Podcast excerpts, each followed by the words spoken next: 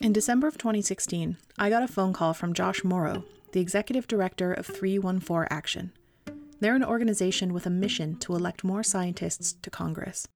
Josh had read an article by Emma Marris that had just come out in Nature about whether Trump's election might push more scientists toward activism.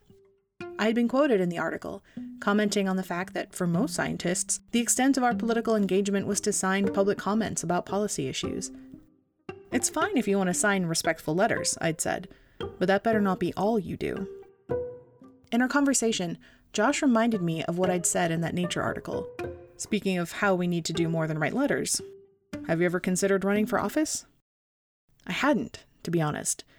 But in the aftermath of the 2016 election, I felt adrift, like so many of my colleagues. Trump's election felt like a total gut punch on so many levels. It was a rejection of science, of qualified women in leadership, and of a dream of a more just and equal America that serves everyone, not just a select few. In Hillary Clinton's nomination acceptance speech earlier that year, she had urged us all to do all the good you can, by all the means you can, in all the ways you can. I kept coming back to this idea of what it meant to do good. How could I keep showing up to my job at the Climate Change Institute every day when people in the highest offices of power didn't even believe that climate change was real? Not to mention the fears felt by so many of my students, friends, and colleagues immigrants, fellow folks in the LGBTQ community, people with disabilities, and others who were afraid of what the next four years would bring. Identifying pollen grains and sediment cores Applying for grant proposals or filling out expense reports felt pointless in the face of all of that. Was that what doing good really looked like? So I started exploring the idea of a congressional run, with support from Josh and the others at 314 Action. There were planning calls, some vetting, even a feature in the New York Times. Everything was moving really quickly, and the pace was frankly a little scary, especially as the media attention picked up. But more importantly, the more I thought about it, the more I realized that I didn't want to step out of science and into political life. I wanted to have a political voice from within science. And that's not just because I didn't have a cushy nest egg to support me while I took leave from my job to explore a run for Maine's 2nd Congressional District, though that certainly didn't help. And I genuinely do believe that having more scientists in office is a good thing. But as the months went by, I came to appreciate just how much we need scientists to be outspoken advocates for change from within the scientific community. So I ultimately decided against a congressional run for myself, though 314 Action ultimately helped to put a record breaking number of scientists in Congress in the 2018 midterms. And the scientific community did find our collective political pulse, not only running for office and writing letters and op eds, but marching in the streets, starting or joining nonprofits, speaking out on social media or in the press, calling our elected representatives, boycotting, striking, raising funds for mutual aid, and getting out there in visible ways to show not only that science matters, but that the practice of science is deeply connected with all of our social institutions. As I said in my remarks at the Rally to Stand Up for Science in Boston, these intersections between science and politics may feel new, but they're not new. The outcomes of our research have always extended well beyond the lab or the conference room. Our work has implications for the environment, public health, civil rights, economics, education, and national defense. This means science has always been political, and I believe that this is a feature, not a bug. The intersections between science and politics are what make our science relevant. But just because science is political does not mean that it needs to be partisan. When science is for everyone, it transcends boundaries and barriers. It revitalizes our communities, even as it energizes our research and gives it meaning. I read an article the other day by Holden Thorp, the editor in chief of Science Magazine, one of the top scientific journals in the world. It's titled Let's not overthink this and suggest that once Trump is out of office, scientists can quietly go back to work. We don't need to worry about our climate denying, Trump supporting uncle, he argues, because he'll benefit from the COVID 19 vaccine either way. But I would argue that this is exactly the wrong kind of lesson to take from the last four years. Sending out the occasional paper airplane from our ivory tower with the latest data is not what doing good looks like. It's exactly the kind of attitude that got us here in the first place where the climate deniers aren't just the crackpot uncles, but leaders of the free world. And when it comes to the climate crisis, we need new approaches to leadership and problem solving. Because we know now that all the data in the world won't save us if we don't do anything about it. And going from knowledge to action? Now that sounds like doing good to me. Fortunately, we don't have to figure this out on our own. Activists and community organizers are all about raising awareness and driving change from the grassroots. Many have been doing exactly this for decades, challenging existing power dynamics, diagnosing problems, offering solutions, and holding our leaders accountable. For this episode, we're sharing conversations with two people who came to climate activism from different paths one a concerned citizen and mom, and the other a refugee scientist. Their journeys offer lessons for all of us who want to take all this data and roll up our sleeves and help. For our first conversation, we're talking with Meg Ruttan Walker, a climate activist and organizer in the Waterloo region of Canada. Meg and I met on Twitter, where she's known for her sharp commentary on the intersections between climate change and social justice.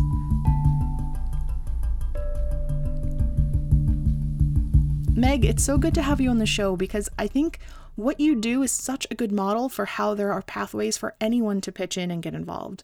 For those who might be new to activism or maybe have never even attended a protest, what does organizing look like? How did you get started? What I do is very local. I go out into the community, and there's a group of us. It's not just me, it's me and a lot of other people who are very dedicated. And we coordinate community action to bring more attention to the climate crisis and specifically leverage pressure on our politicians, our local politicians. So, for example, right now, what we're doing is we have been organizing a campaign to um, ask or demand our region, Waterloo Region in Southern Ontario, to halve its emissions by 2030.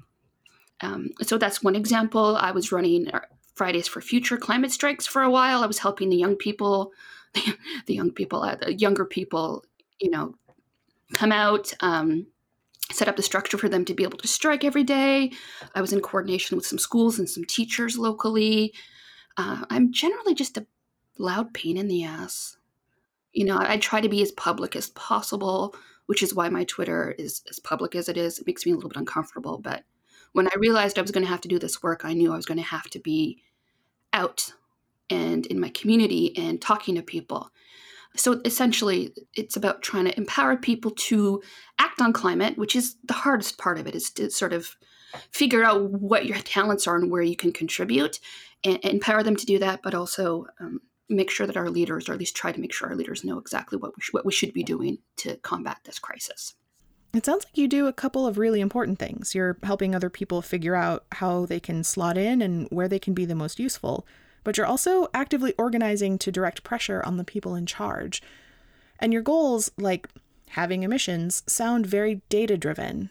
As an activist, how do you decide on those targets? Do you actively keep up with the research on climate change? I read a lot of climate studies.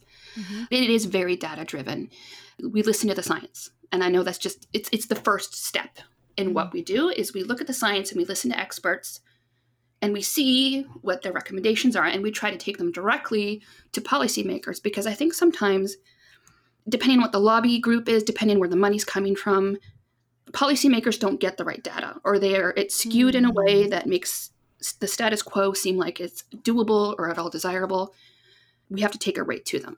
We have to take it right to them as activists and make it really clear what those mean on at a grassroots level, at a community level, at a, at a public health level. So I essentially use the data to advocate directly for my community. I know a lot of these papers are often behind some sort of paywall, or they might be full of lots of technical jargon because they're often written to be in dialogue with other scientists.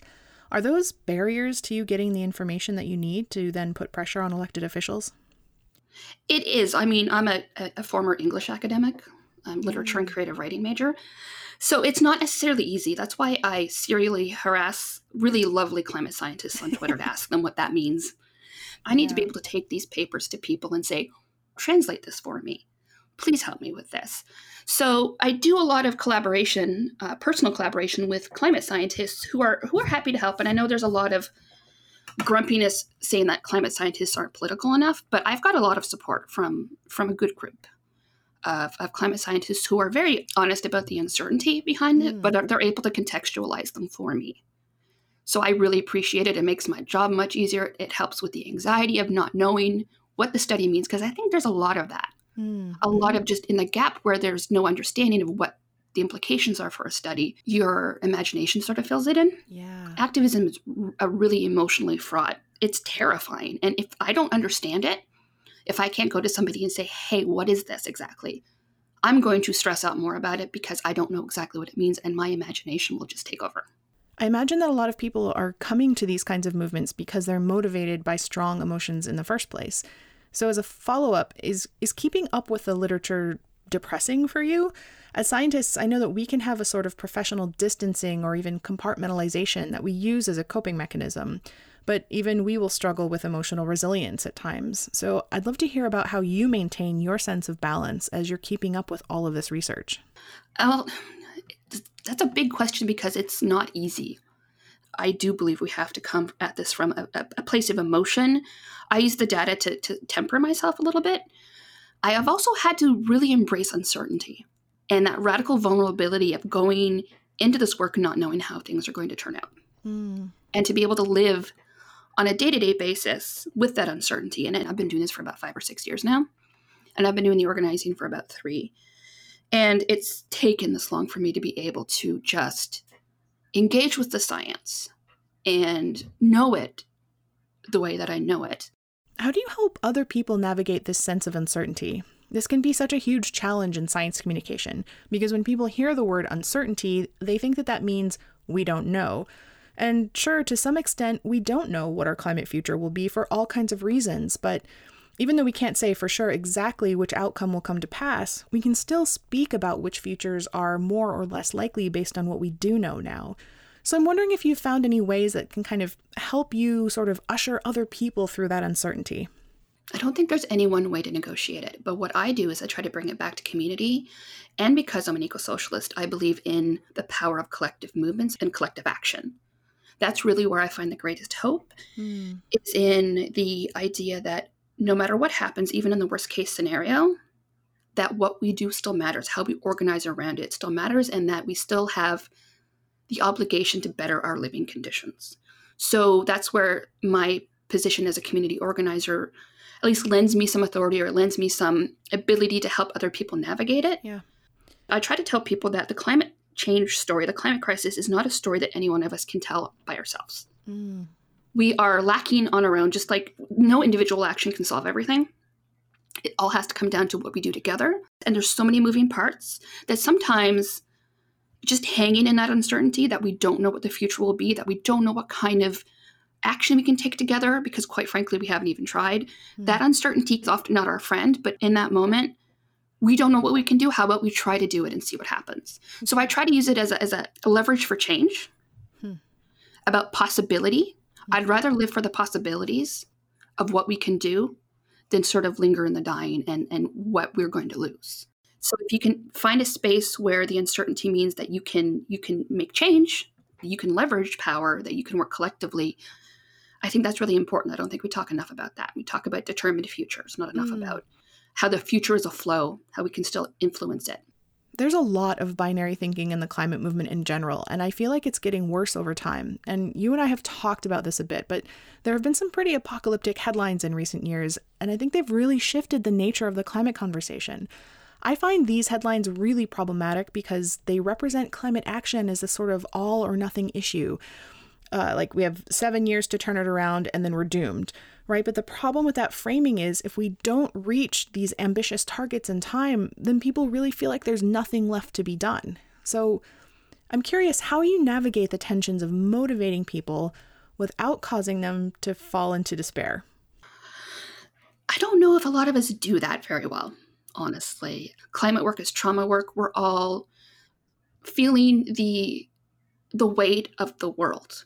I understand why people are upset. I understand why people set deadlines because we want this to be fixed. We don't want to deal with this. It's so much.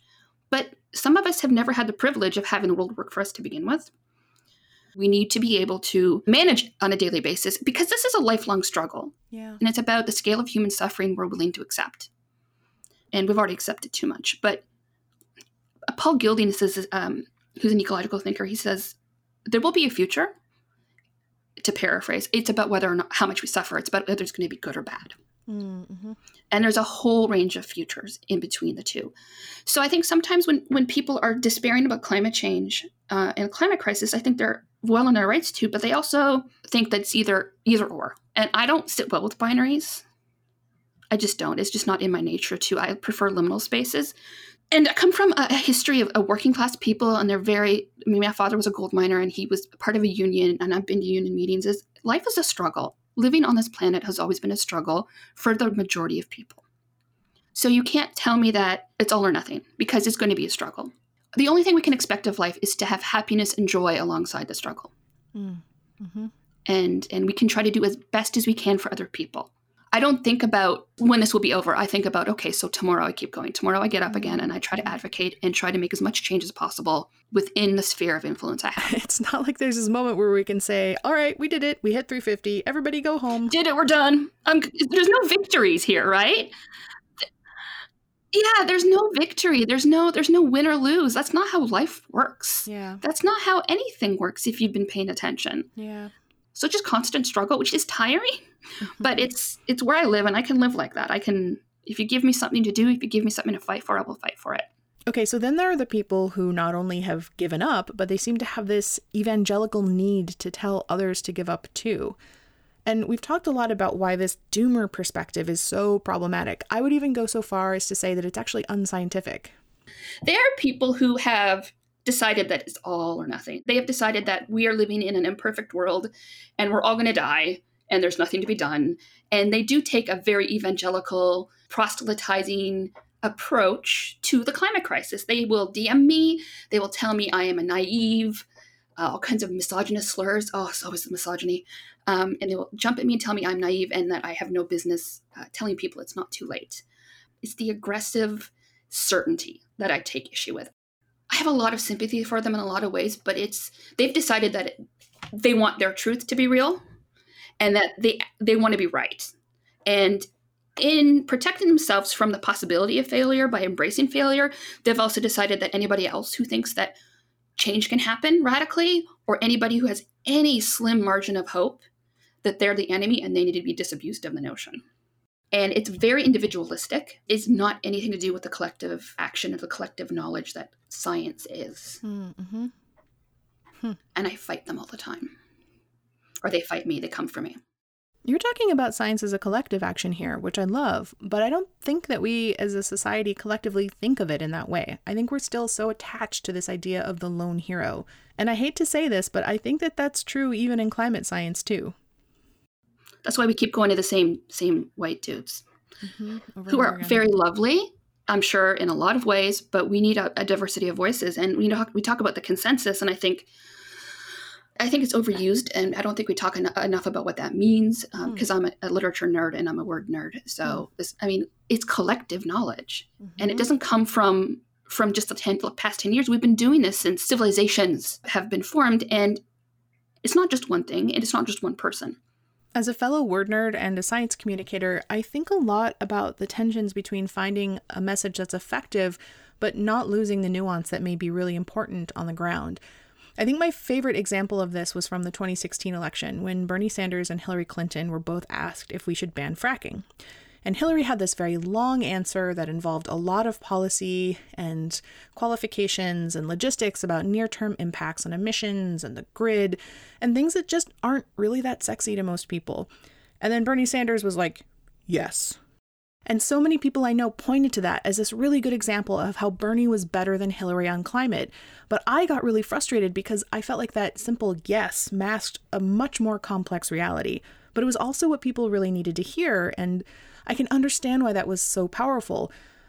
But I, I guess I just wonder how we address the need for simplicity and effective messaging as activists with a much messier reality on the ground because I sometimes worry that that simplicity can create problems for our understanding or our expectations when it comes to both causes and solutions. A lot of us think that if we just get the perfect message, everything will be saved. Everything will be fixed. We'll be able to get mm. massive action globally. And that's, again, not how the world works.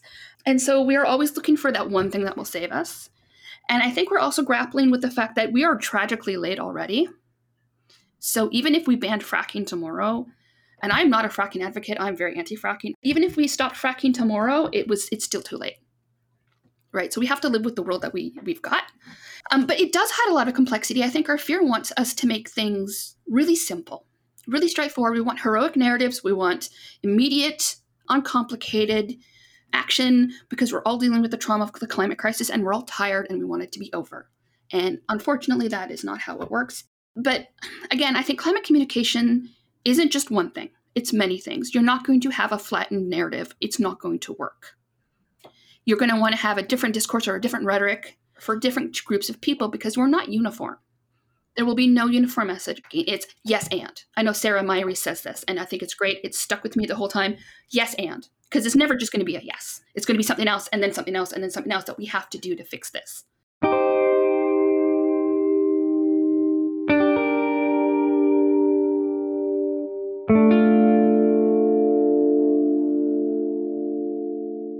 Hey everyone, producer Justin Shell here. We're starting something new this week on Warm Regards. For the rest of the season, we'll be shining a light on other climate change podcasts we think you should check out. This week, we're featuring Material Memory, a podcast on climate change and its effects on cultural heritages from CLIR, the Council on Library and Information Resources. Here's host Nicole Kang Ferraiolo to tell you more. I'm Nicole Kang Ferraiolo, the host of Season 2 of Material Memory, a podcast by CLIR. This season explores the impact of the climate crisis on communities and their cultural heritages. I'll speak with seven guests whose work spans four continents about climate change's effects on records, artifacts, and traditions in different local contexts. We'll discuss disaster narratives, displaced communities, and the politics of preservation work. Join us as we consider what we can do and why it matters. Visit material memory.clir.org and subscribe to Material Memory wherever you get your podcasts. Okay, so I've been told that I'm downplaying the risk of climate change or even that I'm a shill for big oil when I've pointed out that if scientists stopped flying, there wouldn't be a measurable dent in our emissions. I mean, that's just a basic fact. But we're just not used to dealing with these kinds of complexities together as a movement. So, as you're doing this work, what do you think are the biggest sources of misunderstanding about the climate crisis within the activist community? This is the one that irritates me the most is that scientists are downplaying the climate crisis for capitalism. And I'm an eco-socialist. I don't like capitalism. Yeah. I don't, but I don't think that I think that there has been a huge political movement to suppress the voices of the global south and the most vulnerable people. I think that's part of white supremacy and part of um, neoliberalism. But I don't think scientists cause that. So I think that's a huge problem that scientists have, have downplayed it because science is an evolving it's, it's, a, it's an evolving knowledge base. You don't always know everything all at once but you, you work towards more and more knowledge even though you can never have the entirety of the knowledge all at once right? There's always going to be something you don't know. So the whole vilification of climate scientists really irritates me. I just don't What's so frustrating for me is that this new vilification of climate scientists isn't coming from deniers. It's coming from within the climate movement. And as you said, it's this idea that scientists are somehow serving corporations, which to me is so wild because I work at a public university, right? I'm technically a state employee. My salary is part of the public record. You can look it up. All of the funding that we have in our lab was either crowdfunded or it's taxpayer based. I could easily make four times my salary working for an oil company with my skill set, and I wouldn't have any student loan debt. So it's just, it's very strange to me that these are the same kinds of attacks that we have been seeing come out of the climate denier movement, and now they're suddenly popping up in weird places within the climate movement. You don't want to rhyme with a denier. You really don't. No, right, right. Those are two binaries. You don't want you don't want to be in either one yeah. at all. And I don't know if they can hear themselves. And I, again, understand that they're coming out of a place of fear, but I think it's completely misdirected because some people take to fear by going at the easiest target, right? So if you're a person on Twitter and you're terrified of climate change and, you know, who's easier to get a rise out of? Is that is that a random climate scientist rather than ExxonMobil, yeah. who I fully endorse harassing ExxonMobil. Just curse them is what I do all the time. But I don't curse climate scientists. It's not their fault. They're trapped in the same system as we are. But like me, they are only one person that's part of this giant story. You know, science is what it is. You can look at the data, but the data is never going to be enough. It's never enough on its own. Um, and that's what drives me absolutely bonkers when people say that science is not political, because it is political. It depends what you do with it. Because the data itself isn't everything, it's what it's used for, it's how you use it, it's where it comes from. So don't pick on climate scientists, please. I think it also shows us how we can improve our messaging overall, but it also speaks to the need for more collaboration between climate scientists and organizers. And I'm not just talking about, you know, making sure we have better facts in climate activism, but also how we can fight these broader narratives that we've been talking about. So, how can we as scientists do better here to build these relationships? I think we're at the point in the climate crisis where this is a necessity. You can't sit back and pretend that you're in a neutral space anymore. Nothing is neutral now in a perfect society where there's utopia, you could publish a paper and would go out there and you would just drop it off. But I don't think any written, any text, any document that you create, you're always responsible for it.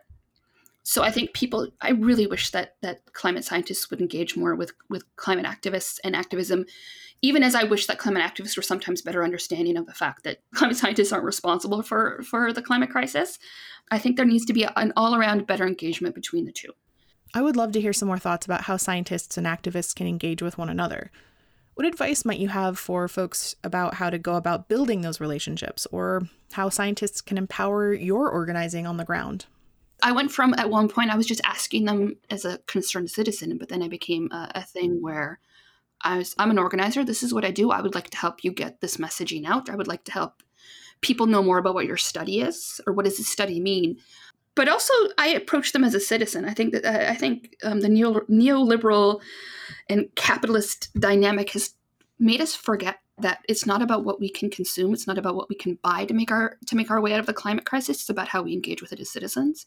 So I do think that scientists as citizens, activists as citizens, we can definitely come together to, to address this if we think about it as we all have our own role to play and we are in a supportive community. I will always come back to community organizing because it's how we get through this. It's how we're going to manage to get to get through to the other side. And the only way out is through. We can't go backwards. So um, we have to address this head on collectively. What do you wish that scientists knew about activism or organizing? That is absolutely possible to change. And I understand that it's been, you know, decades that people have been working on this. And I see a lot of long term climate campaigners just be completely hopeless. And I understand that because when you've been doing this for so long and nothing really nudges, it is demoralizing. It is hard. But I do believe politics matters. It needs to matter to scientists. Uh, I wish they'd be more political. And I wish they would understand that change is absolutely possible. And that just because you see a trajectory um, doesn't make it real. Even now, I see a lot of scientists on Twitter, and they're always white men and I'm sorry, but they are always white men and they're always thinking that nothing can change. And I think when you are the, the center of the privilege of a current system, you are, it's very hard for you to see outside of it. Especially when you've built that system. I think it would help us all to understand that we're part of this ecosystem and we all have a role to play. Scientists, activists, journalists, elected officials, policymakers, educators, and none of those are mutually exclusive categories. And I think it's really easy to feel overwhelmed once you start talking about the problem, the question of solutions comes up pretty much right away. But even as a scientist who talks a lot about climate change, I will be the first person to tell you I am not an expert in cap and trade or nuclear power.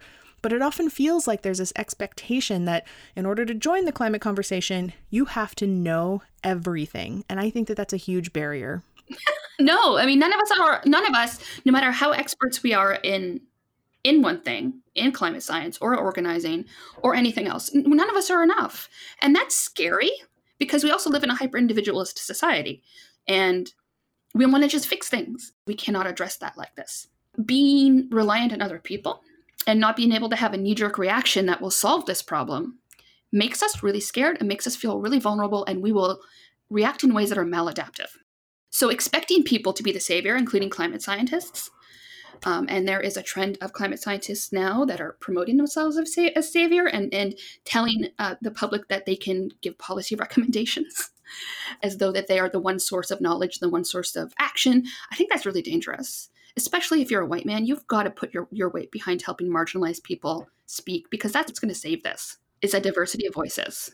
We do have a lot of scientists among our listeners. Um, so, for those who feel this motivation to connect with local organizers, how should they go about doing that? Let's say I just moved to Waterloo and I want to connect with my local climate movement. How do I go about finding out what's needed? So, essentially, what we need is we need boots on the ground.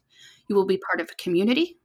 You will be part of um, lovely people working for change, and there's no there's no heroes here And so you can absolutely contribute to the best of your ability and contribute your expertise and and your knowledge, but um, it's going to be you're going to be one of many, and that's and that's good because it'll actually make you feel less alone. It will help ease the burden on you because part of the problem with climate scientists and part of the reason why I think that they're getting so much crap right now is because people expect them to fix this, but really it's up to all of us. It's not just up to climate scientists. So this will give you the opportunity to be out and among activists and find ways that that you can help and realize that change is not just up to you just because you know the science.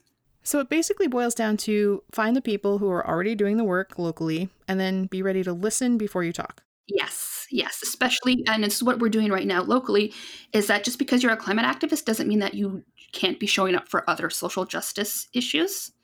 You have to work on issues that aren't just what you, in your mind, are climate related. You have to go out and help marginalized people. You have to help unsheltered people and you have to help you know black lives matters. You have to help indigenous people and land back. And it seems like a lot. It's going to make you feel like you're overwhelmed. But the good thing is is that when you help solve one social issue you help solve another one and all of those are connected to climate change. Everything is connected and you can find a lot of peace and a lot of hope in those connections rather than be overwhelmed by them I think all of us can learn a little bit more to step away from this idea where the only useful role is a leadership role. We can give and contribute in other ways too, and those are all important. You learn so much from people who have been doing this longer and who, you know, letting other people lead and supporting and, be, and being in that supporting role. It's it's its own fulfillment. You don't have to be the only person in charge. It's it's really overrated. I've seen that come up over and over again. I was a co founder of the National March for Science, and I actually ended up leaving the organization over disagreements about whether science was political and whether we should be centering diversity or not in our efforts. It was just really frustrating and, and really hard to see that organization go through some of the same growing pains that I've seen other organizations go through, like the Women's March, which, which had just happened, where you have a bunch of people who are, you know, largely new to this kind of work and they have lots of passion and they have so much energy, but they're just not reaching out to the people who have done this work before. So, of course, they just keep making the same mistakes and perpetuating the same problems going forward. And then at the end of the day, what we want is for our movements to be effective. So, why wouldn't you do what you know works? Whether we're talking about ecosystems or human communities, we know that diversity and distributed efforts are the keys to sustainability and resilience. Yeah, it's not about you. There's no room for ego if you care about this work. If you care so deeply about the climate and people, then you don't need to have your ego out front. It's not magic. I used to show up at random events for the climate, um, starting in 2015. And I just I'd walk up to people and say, "How can I help?" But it was persistent. Um, if you feel it, do it. Just go, and and it's awkward. And I'm socially awkward as all hell. And I just kept showing up and saying, "Hey, can I help you? Hey, I really care about the climate. You can do it." It's not necessarily easy, but it's simple. Just keep showing up. I really like that. And like you said, you know, climate change is a big, complex problem where there's no silver bullet. There's not going to be a climate messiah to save us. It's a messy problem. It's going to take all of us. And we're going to have to step outside our comfort zones and try new things. How are we going to create new things, new systems going forward? We can't just be caught in the old ways of doing things because that's why we're here. And it's scary, but it is what we it's what we've got, right? That uncertainty of where we're going and maybe we can make it maybe we can make it good and and human. And we're not alone. And you know what? Every i have a six year old and every time i think about him i remind myself going he's not going to be alone. He's going into the future with these other young people and he is not alone. Exactly. We're all in this together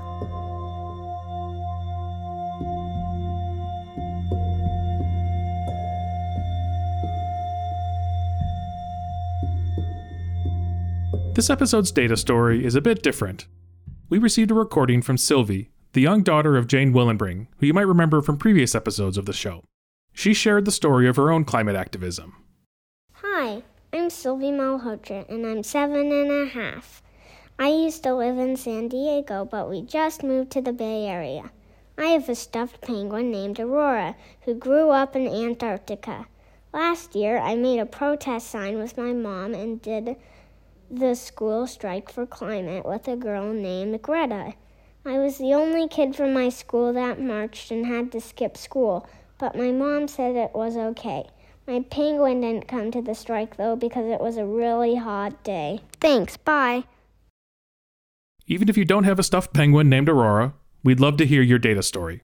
You can leave us a voicemail by calling 586 930 5286 or record yourself and email it to us at ourwarmregards at gmail.com. In my office at Doane University, I have a windowsill where I keep mementos that students have given me over the years. There are thank you cards and handmade crafts, and there's even a set of mini chimes made by a local artist. One of my favorite things, however, is a photo of the number 350. This number was part of a climate change protest that my students organized on campus a few years back. The protest was in support of 350.org, the organization dedicated to climate action. Their name comes from 350 parts per million of CO2, a target level of carbon dioxide in the atmosphere that has been suggested by the scientific community to effectively minimize the impacts of global warming. The photo shows students holding up signs in the shape of the number 350. These signs had a variety of messages, including protest slogans like, I commit to being a superhero for the planet, but also messages related to things that they could do individually to help stop climate change, from driving less to taking shorter showers. The students who organized this climate activism were from my conservation biology class and were inspired to take this action after hearing a lecture by Bill McKibben, the founder of 350.org. After hearing Bill speak, not only did my students want to organize a campus demonstration, they wanted to organize a Climate Change Awareness Week, where they helped their fellow students understand the science behind climate change. When they brought up this idea to me, I could not have been a more proud professor. They wanted to turn the science they were learning in the classroom into action. They wanted to turn their passion for science into passion for change in the world around them. They wanted to use science based activism to change both minds and hearts in the community. I told them that I would gladly support them in their endeavor, but I also wanted it to be a learning experience for them. I told them that I wanted them to build the entire thing from the ground up, from soup to nuts. I wanted my students to see the challenges of organizing climate action for the entire Doane community, not just the science students. I knew by taking a relatively hands off approach that when they achieved their goals, they would be much more proud of the work that they did. I helped them with some of the logistics, but the vast majority of the work was done by them. They created a brochure with facts about climate change and things that students could do to be more climate friendly, and they arranged for a local climatologist to come and give a talk about the basics of climate change to the larger Doane community. The week culminated in a 350.org protest. My students had to figure out where the protest would be held on campus, when it would be held, so that the most students would see it and take part in it, and had to decide on the key messages that they wanted to communicate through their action. In total, about 40 students took part in the protest, but many more took part in the events during the week. These students were from all parts of campus, from STEM to education to art. The events that week allowed all members of the community to share their voices for a brighter climate future. At the end of the week, we took some time in class to reflect on their action. What worked, what didn't, and what they think their actions achieved. Overall, the students remarked that they felt proud for putting on the events and were happy that they did this. But they also said how challenging it was to organize the event, even on a small campus. My students saw firsthand that sometimes science is not enough to make change. They saw that sometimes their science needed to be channeled into action, and they saw that taking action was hard work, but very rewarding. Our next guest, Dr. Lucky Tran, is well versed at navigating the challenges and rewards of science based activism that my students got a small taste of at their campus protest. His life experience as an immigrant and refugee fuels his work at the intersection of science, social justice, and activism. Through his activism, Dr. Tran advocates for evidence based change that is squarely focused on building an equitable climate future, one that includes many voices, particularly those that are often marginalized. Through his journey in science, Dr. Tran, formerly trained as a molecular biologist, was inspired by his work with policymakers to turn his attention to action on climate change. Dr. Tran is a science communicator based at Columbia University in New York and was one of the lead organizers for the March for Science in 2017. We spoke with him about what it was like to go from scientist to activist and how other scientists can follow in his footsteps to take action on climate change.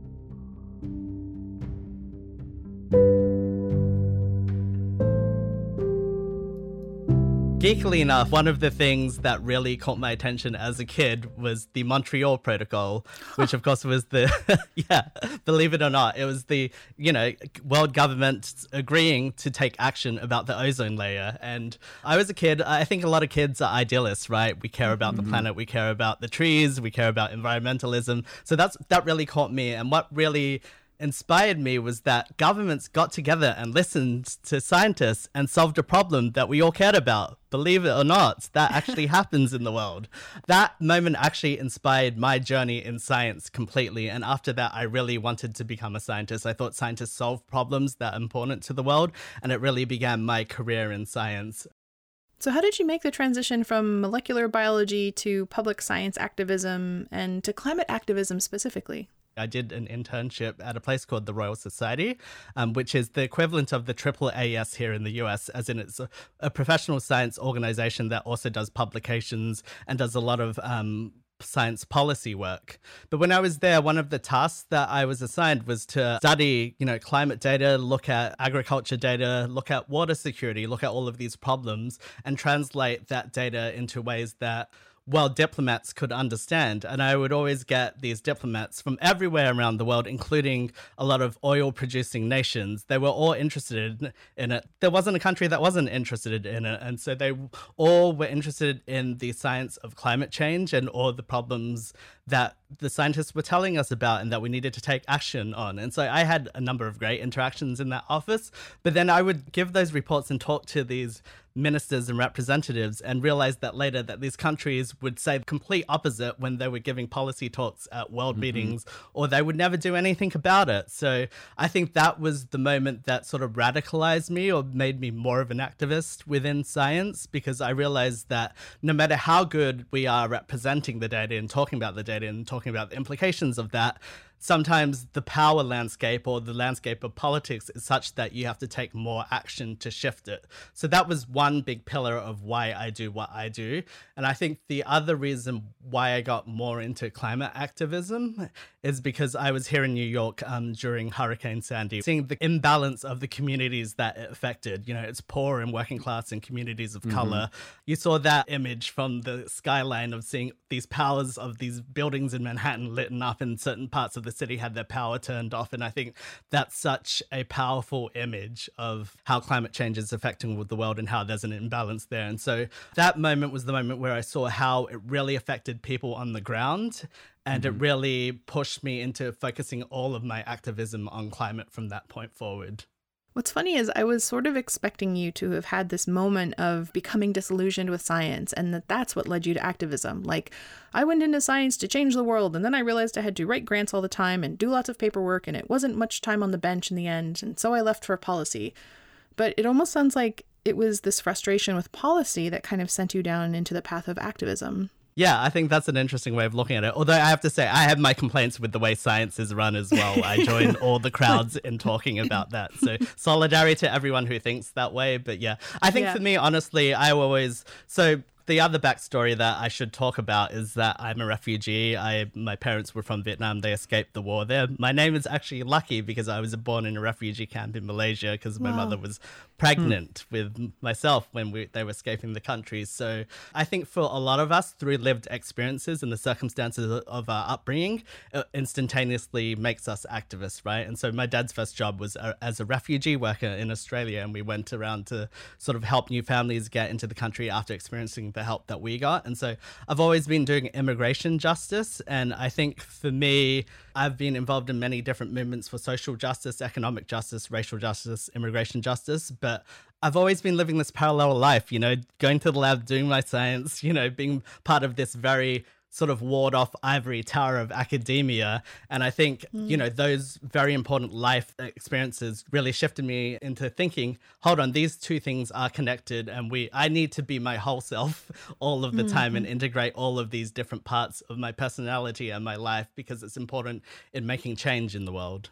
So how do you see your own activism being informed by your science background specifically? Again, like many people, I went into science because I believe there was social good to come out of science. I believe we can create a science and scientific community that really addresses injustice and helps the world. I think that was always my motivation growing mm-hmm. up. And I saw both through policy and how scientists affected policy, how that happens, or good examples how that happens. So, with my upbringing, both in science and as an immigrant, a refugee, someone who's experienced oppression growing up, and seeing, you know, how my parents sort of worked around that and were activists as well. I think all of that came together to me. And I think it's important to see that science activism means that we need to address imbalances of power, who has access to science, who does science serve, and how injustice is in, manifested in the world, and what science has to say about it, and how we can use science in a positive light to solve those problems rather than in a negative way, which it has throughout history to contribute more to those problems. And so it's not just that the da- the data is a big part and you know my science background is a big part of how I look at activism and how I integrate different parts of activism. I think that's important, but it's not the only part. It's just a part of a whole complex universe. And it's sort of funny for me to say this actually, You're talking about um, organizing the People's Climate March. I was actually, we created a 20 foot chalkboard um, which had a graph of the atmospheric levels of carbon dioxide over the last mm-hmm. tens of thousands of years with a big sign saying the debate is over, right? And so mm-hmm. it, it's sort of that idea of, oh, presenting facts might be part of our activism, but I'm sort of the of the opinion that facts are not enough in terms of activism. There's so much more than just presenting facts. You really need to have a holistic approach to activism. It's about stories, it's about identities, it's about understanding power imbalances and yeah, I, I think it's important that science is part of my background, but it's nowhere near the whole story. I really like that. Um, so, what does publicly engaged science look like in practice? What kinds of activities can people engage in? Activism, like science, like identities, is not a monolith, right? There are so mm-hmm. many different ways you can do it. And to be honest, to create change, I think sometimes we project things through the media because media likes to have a very narrow, coherent narrative, right? Or sometimes we see those giant marches on TV or we see actions which are centered on arrests, these dramatic images, and we think there's only one way to create change through activism. And I think a lot of activism we see is like an iceberg. Most of it is underground. We don't see it. We don't see the hard work that goes into it. So it's important before we say any of that is that there are a lot of ways to do activism that aren't recognized generally, and we should talk about them. Like a lot of the energy barrier to um, getting involved in activism as a scientist is high because we feel that we don't have that experience to, you know, understand how to do things to make change. But really, activism is about learning as you go along. It's about building a community. It's about getting involved in many different disparate areas. I think, first of all, I think the, I guess, easiest point of entry, and I think this goes for climate change as well. I think one of the easiest things you can do in terms of getting people to care about climate is to talk about it, right? And so mm-hmm. I think building, you know, like we're doing today, doing more science communication, building it into your teaching, mm. thinking about community programs, that's really important. You know, what communities are you part of? Maybe can you bring, you know, your experience as a scientist to that community? I think that's the start of all things that are good. And from then you can go up the ladder. And I think the key to activism really is how do you organize people into a group that can build power and shift the political landscape? I think that's something always to keep in the frame. Outside of these grassroots actions, is there a different role that scientists can play to be agents for change? in the scientific realm, we always talk about science advice, and that remains important too. So, um, making sure that you know the people who are the decision makers do hear from scientists, and I actually do think that's a place where we create our own barriers with that. Scientists, I think we have, understandably, given the polarized landscape and how science is talked about in the media, and what you know we see from science denial or what we think it is, is that we think that politicians never want to hear from scientists, and that couldn't be further from the truth. They can't get enough science advice particularly at a moment like this. Um, politicians want to hear from scientists and making sure you do visit your local members of Congress. You know, you talk about the issues that are important for society with them. A good way to access that is through professional societies or your universities. They'll often do lobby days, um, but there are many other groups that do that, and you can do it independently as well as a you know um, self-organized group. That's really important. Yeah, I think those are some of the ways that people can get on that ladder, but I think the universe is really wide. I think when we've been looking at both through the March for Science and Union of Concerned Scientists, we've run multiple surveys on this. A lot of people attended their first science advocacy event. 90% of people who we've surveyed attended their first science advocacy event you know, in 2017, most likely at the March mm-hmm. for Science. And since then, 90% of those people have gone on to take further advocacy actions. And that includes talking to family and friends, contacting reps, donating money, and going to more protests. A lot of people have started up other protests a lot of people have started nonprofits. A lot of people have said, I'm going to change career and I'm going to go into science communication. A lot of people have taken fellowships to get started in science policy careers. And you know what? In 2018, in the midterms, more scientists ran for office than ever in the midterm mm-hmm. elections mm-hmm. in 2018. I think there were 10 or more scientists who were elected to Congress, which was amazing.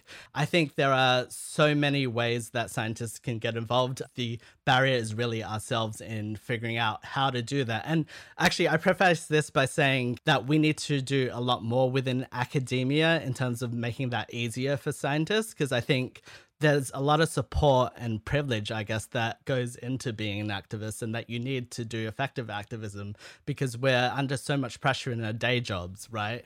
And mm-hmm. I think mm-hmm yeah, in academia, you're not rewarded for doing science communication. You're not rewarded for doing science advocacy. And we need ways to reward people who are doing this really important work for both science and society within those realms. We need to reward them through professional career advancement, through support, and through financial means as well. So I think the first thing is also making sure the environment in our everyday lives as scientists is supportive of all this great work that we can do as well. So, Lucky, you highlighted a lot of different ways for scientists to get involved. I know for me, my science communication publicly really kicked up a notch four years ago after the election. What would you say to a scientist who wants to get involved but might be afraid to do so? I think that's a very valid view, and it's something a lot of scientists think about. I think I had that same fear as well. Everyone does, particularly for me, I guess, mixing science and politics because I had those dual backgrounds, right? But there was a point where I really mixed them, and I mm-hmm. did get that sort of apprehension of, oh, is this going to make it difficult in my, you know, day job, or are people going to think that I'm a bit strange on both sides of the ball? And mm-hmm. that hasn't really played out for me in the way that I was apprehensive of. One of the, you know, biggest myths with science, scientists and activism is that by being an activist, it'll affect how the public views their trustability, right? Mm-hmm. You know, and, and, that's a legitimate thing because at this time more than ever, you know, as we're enduring a pandemic and a public health crisis, we need the public to trust scientists and the work that they do. Um, but, you know, numerous surveys from places like the Pew Research Center, what they've done is they've surveyed um, society on what jobs they trust the most and what professions do they trust the most. And you know what comes out on top? It's scientists, mm-hmm. believe it or not. And scientists have been more politically active than ever in the last four right. years as as a general group. Having said that, we should acknowledge that you know issues like climate change and COVID, when it comes to personal beliefs and how people act, that does become polarized. But the reason for that polarization is often actually politicians and how they use it for personal gain. I think that should be called out but it's not necessarily because scientists are getting political. So I think that's a big myth that we have to expel, and it's the first thing that I tell scientists. Personally, on a more anecdotal level, I think we have to be our full selves within whatever profession that we do, and that includes science as well. I don't understand if we care about the work that we do and who the work affects and we care about using it for public good, we can't come towards any career holding ourselves back, right? And right. if we care about social issues, that should be integrated in how we do things every day. What happens when we stand aside and we don't do enough? Then, you know, we get people in power um, who literally, you know, censor scientists, don't listen to scientists, right. and this leads to hundreds of thousands of deaths. I don't see how we can in you know this time period of the world just stand aside and leave politics and activism out of our everyday work. It doesn't make sense to me. So I think we do our best science when we bring our whole selves as people to the job as scientists and researchers. I've never thought of it quite in those terms, but there are problems in science and in society, and those are not independent from one another. So, keeping on with the business as usual approach of scientists pretending that we're not whole people doing work within political systems hasn't served society and it hasn't served science either. So maybe we shouldn't continue to point at that framework as our model of professionalism it's so funny to me actually because scientists right we're great at changing our assumptions in response to data when something yeah. isn't working we change the way we approach the problem but when it comes to how science runs and the infrastructure of science we're so dogged about keeping these old ways that don't really work on evidence right it's so strange to me right yeah. like our job is just i filled out a spreadsheet and I've given you the spreadsheet, and that's my job. And thank you. I'm now going to step away because I handed you a spreadsheet. Right. Exactly.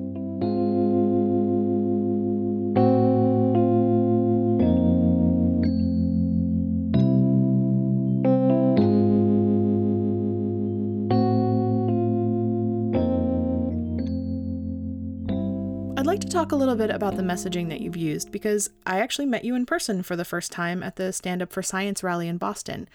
And I remember that we were in lab coats with signs, and various scientists were giving personal testimonies to the crowd, and the imagery was really striking. And you and I even had a back and forth before the rally about whether or not it was a good idea to use lab coats.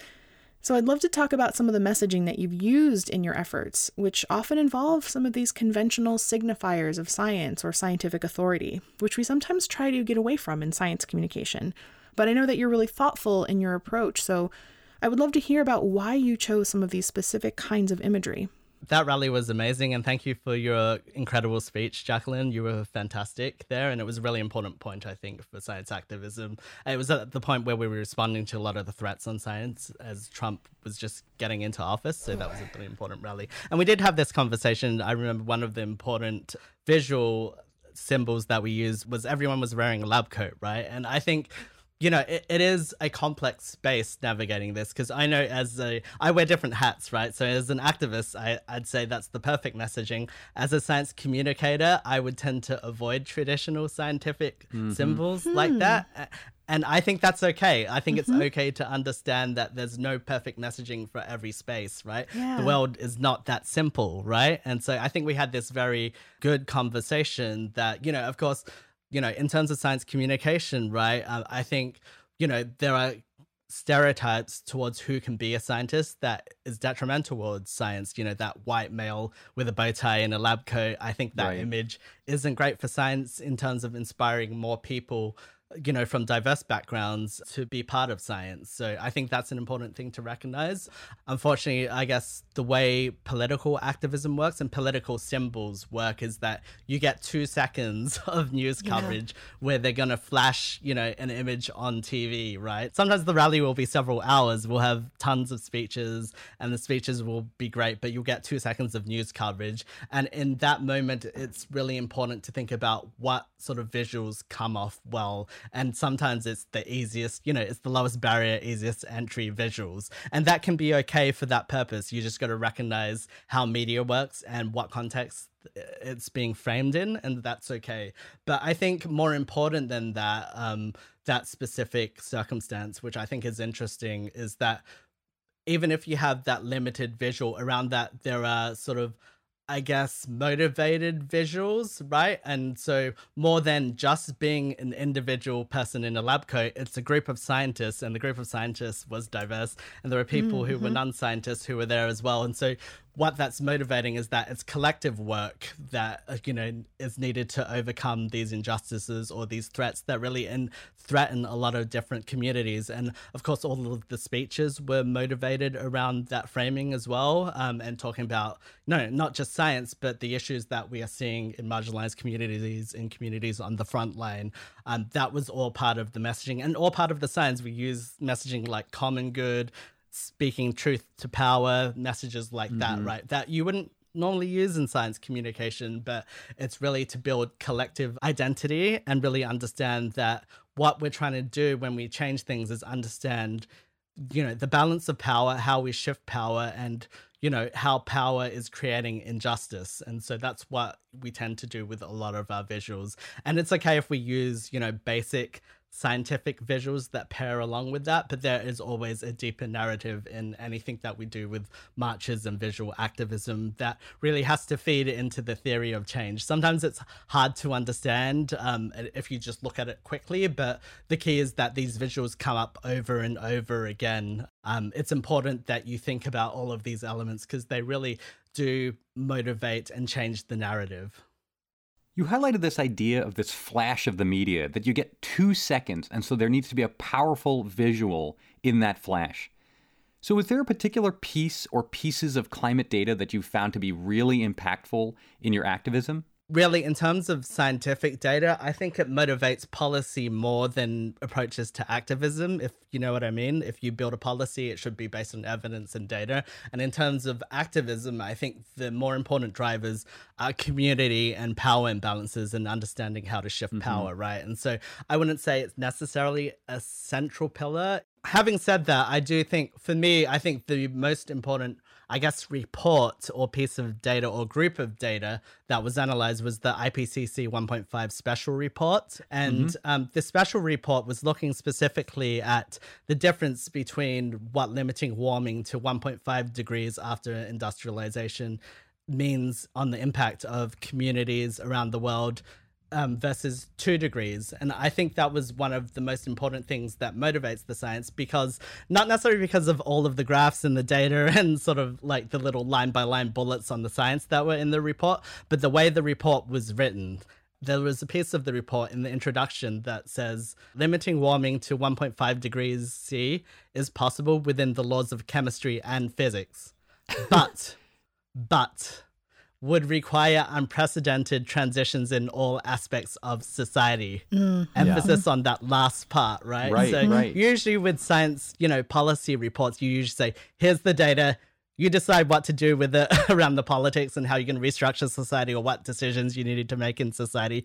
But that report said we need unprecedented transitions. We need to change society completely to meet what the science is telling us we need to do. And I think that was the most important report that probably in science ever and it's motivated me. Since then guess what's happened? We've had giant youth movements um, that mm-hmm. have taken the world by storm. You know we had 10s mm-hmm. of millions of people in the streets last year as part of the youth climate strikes. The sunrise movement in the us has changed well you know us politics completely. They're all led by youth leaders. And i think they read that report. I've talked to a lot of these youth leaders, and you know, Greta all the time cites, you know, mm-hmm. the phrase unite behind the science. Mm-hmm. And her biggest accomplices in the work that she does are climate scientists. She has a whole, you know, cadre of climate scientists she asked before putting out statements to the press and in media.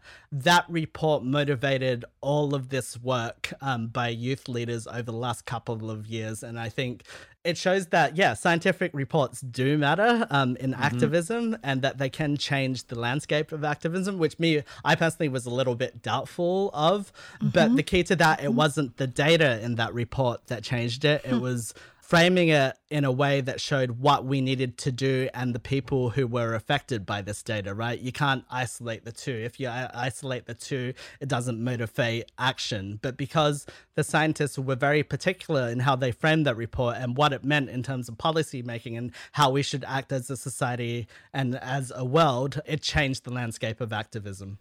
So, Lucky, here's an odd follow up. Should we even have graphs and data explicitly at protests? Or should graphs and data be more for the realm of policy reports that motivate the Gretas of the world? I know it's it's funny because again I'm the biggest hypocrite on this because the biggest sign I ever created was that gr- giant chalkboard, and I hauled that down 40 blocks of Broadway. You know, it was a heavy thing.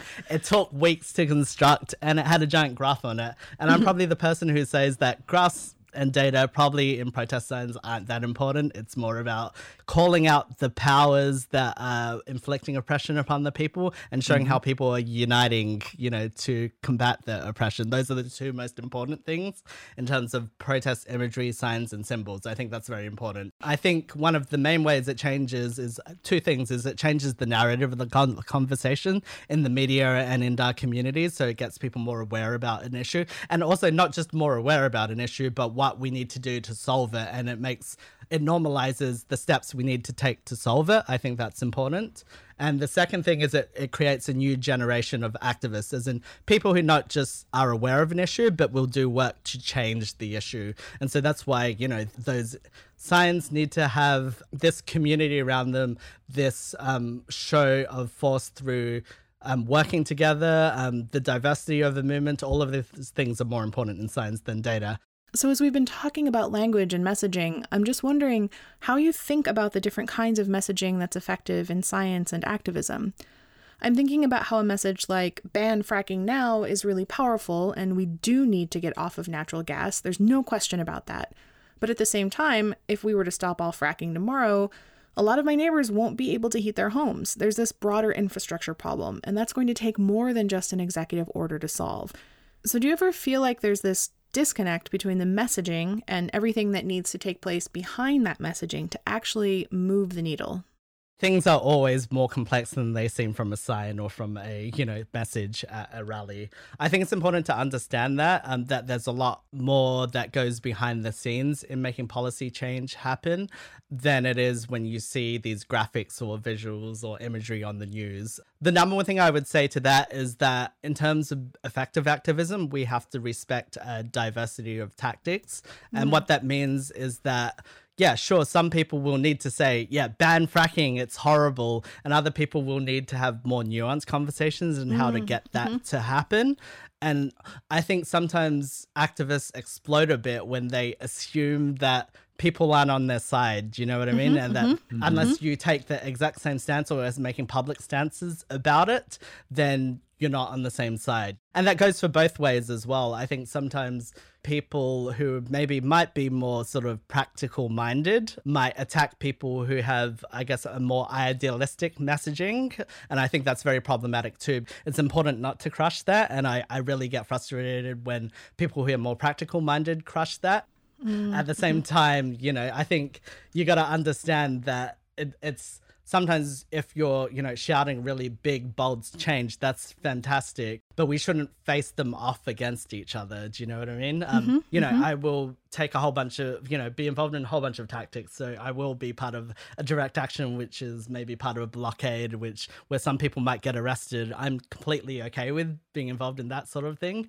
And then on the other hand i'll be involved in you know these negotiations you know with politicians and trying to really corral the scientific community or in within academia towards action. And i think all of these you know spaces contribute towards social change but it's it is a complex space and i think it's important to understand that we all have a role to play somewhere in that complex space and it doesn't mean we're facing off against each other. We got to figure out ways to work together towards this common change that we want to bring into the world. So lucky you highlighted this a little bit when you talked about the trust in science but what i want to dig into a little deeper is what we know about the efficacy and the effectiveness of scientists engaging in this sort of activism space. How effective are these efforts by scientists to get more involved in activism? I'm asking because, as a scientist, my first thought was how do we measure this? I think that's the most difficult part for generally new activists, but particularly activists with a scientific background who, hmm. you know, based a lot of their decisions on data and peer review and sort of very verifiable evidence, right? And I guess the hardest bit to say is that mapping how change happens is extremely difficult, right? It's extremely difficult mm-hmm. within a short time period, which we as humans experience. It's already difficult to map it a century later on how changes happen right. and the things that help contribute towards change. So that's the first thing that anyone who gets involved with this space needs to understand. And they shouldn't be disheartened by it, but it is a real psychological thing as humans that we need to understand. You know, we did A, B, C, and D, and then we saved the world. You know, it, it doesn't really go along that neat narrative. The last four years have been really hard for the scientific community because in the US and around the world, actually, there's been many governments who have explicitly made attacking science a part of their platform. And when they attack mm-hmm. science, it's really harmed people, it's harmed marginalized communities in particular. And that's been a real feature of politics around the world, which has made things hard. Having said that, when we've organized in the US, we have gotten some wins. We've had wins like there was the graduate student tax bill that was defeated because mm-hmm. graduate students everywhere said that that was going to be harmful and that's going to be harmful to society and access right. to science in general. And that was something that was really grassroots organized by students on campuses, didn't require central body, and they really you know got the victory out on there. There's been wins in you know environmental protections um, for national parks in some areas, even whilst there's been a lot of attacks on environmental protections. And in the area of science funding, actually, so science funding has you know increased or stayed the same over the last few years, despite all the attacks on science. So I think we've got real wins in those areas, and it's important yeah. to see that. There are a lot of ways that you can measure successes in activism according to you know victories that you win but again, I come back to it is that how are we seeing the narrative change in the media? How are we seeing everyday people, including scientists, become more engaged in movement work. Are we seeing that? And right. as I said before, I think some of the surveys that we have shown that more scientists than ever have contacted their Congress people are making donations to nonprofits, are organizing protests, are starting their own nonprofits, are winning office. These are the metrics that we see, you know, both that we can measure, but we can you know, even see them throughout the people we know through our communities, right, as academics and the conversations that we have in the tea room and all of these things, I think we can see the change quite clearly over the last four years. You know, these are the prerequisites to making larger social changes that you need people, you need the conversation to change and you need more people engaged in seeing a change happen. And once you get those things in place, then social change will happen. So, thinking about the last four years, as you mentioned, a lot of scientists were really galvanized by this extremely hostile anti science administration. Trump has appointed a lot of anti science folks to positions of power, and that's caused a lot of scientists to embrace activism or even to take on the mantle of the public intellectual. And now that Trump has lost his bid for re election, thank God, um, I'm already starting to see people say things like, Great, we've got a new president, so I can just hang up my activist hat and go back to science. What do you think science advocacy will look like under Biden? Presumably, we'll be working with a much less hostile administration. But that doesn't mean that we just give up this work, right? Right, I think that's an important point. Actually, I've heard from like a lot of the professional science societies saying now scientists can return to their normal role, which is mm. doing work in the lab and then presenting no. their data and then going back to the lab. And I'm tearing my hair out and saying, "No, did we learn nothing over the last 4 years?" Right? First of all, yay, we elected someone who listens to scientists. Hurrah! You know, that's the floor of what we should be you know, trying to achieve. So I think that was great. And making that happen, that was actually a lot of work. So, you know, I think scientists do deserve a pat in the back on the organizing they've been doing the last four years to make that work. Um, having said that, you know, Biden said he'll rejoin the Paris Agreement. Is that enough? I don't think so. I think we need mm-hmm. a Green New Deal. I think we need climate justice and real policies which uphold climate justice. You know, I think there's so much more that we can do. And, the thing that I hold on to is that I do think that the fundamental dynamics within the scientific community and its relationship to what activism means and how scientists interface with advocacy and activism has changed. And once that's out of the bottle, you can't really bottle it back up. I think, mm. led by the leadership of early career scientists and young scientists and PhD students, I think you have a generation of people with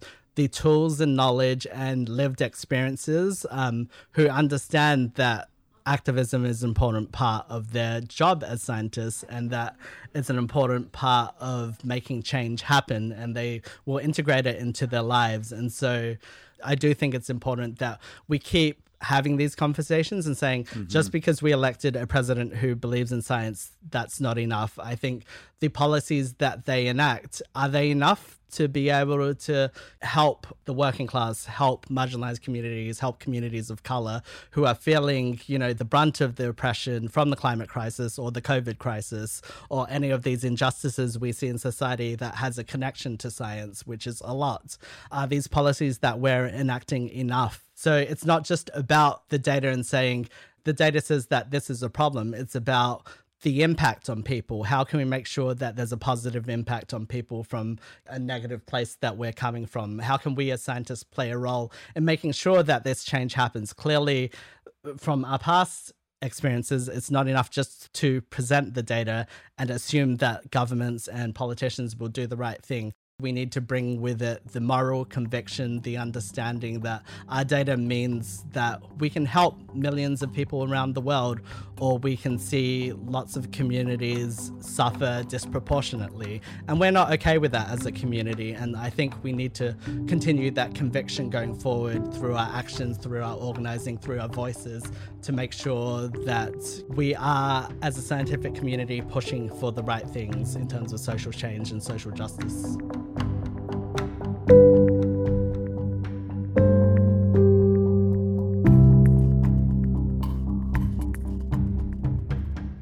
Warm Regards is produced by Justin Shell. Joe Stormer creates our transcripts, and Catherine Pinehart is our social media maven. Music for this episode comes from Blue Dot Sessions. You can find a transcript of this episode, listen to previous episodes, and find links to subscribe via the podcast platform of your choice on our website, warmregardspodcast.com. Also, something that really helps more people learn about our show is if you could leave a quick review or rating, especially on Apple Podcasts. You can reach us at ourwarmregards at gmail.com or find us on Twitter at ourwarmregards. This season of Warm Regards is made possible by our patrons on Patreon. Their donations help pay our great team members, Justin, Joe, and Catherine, for all their hard work. If you're interested in supporting the show, you can go to patreon.com slash warmregards. There's also a link to the page in our show notes and website. From all of us at Warm Regards, thanks for letting us into your head.